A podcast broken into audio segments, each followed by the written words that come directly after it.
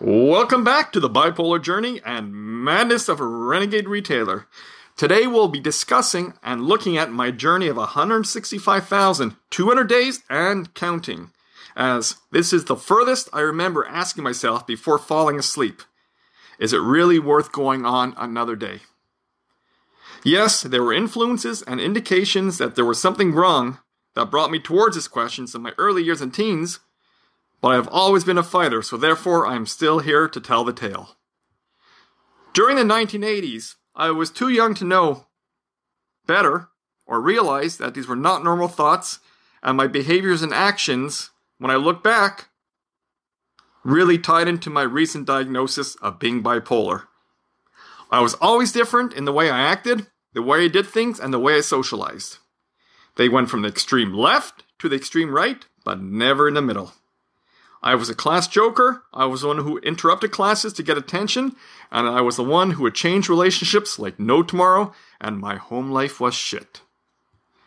Then came the 1990s when everything was on hyperdrive, and I felt the need to apologize to everyone that crossed my path, as I may have hurt them in many ways that I regret today. I was unable to hold on to a relationship and the relationships that I was in hurt, the ones I was with, due to my erratic behavior, selfishness, and not being able to control my anger and being able to trust anyone. Which, when I look back, was all in my mind. During this decade, I also switched jobs five times just due to thinking that I was a master of my universe. Looking back now, I just shake my head. This is where my thoughts ran even faster as to what is my purpose and if there will ever be a time when these thoughts will disappear. They never did, even though I met my best friend and my love Michelle. I tried to fight back these behaviors in front of her during these years, and even before our wedding night.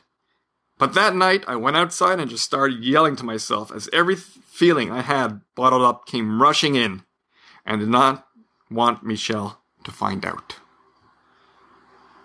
Here came the 2000s, to which was a total blur up until the last couple of years. My daughters were born, money was tight, my depression went on hyperdrive, and I had no idea how to handle it, as I was exhausted. This is where the questions of being bipolar raised its hand, as I could not help control my family finances. I could not focus in on any job that I had, and I went through four more jobs until 2010. After 2010, everything just exploded, included keeping jobs again, no energy whatsoever, and not being able to really be with my daughters as I should have been.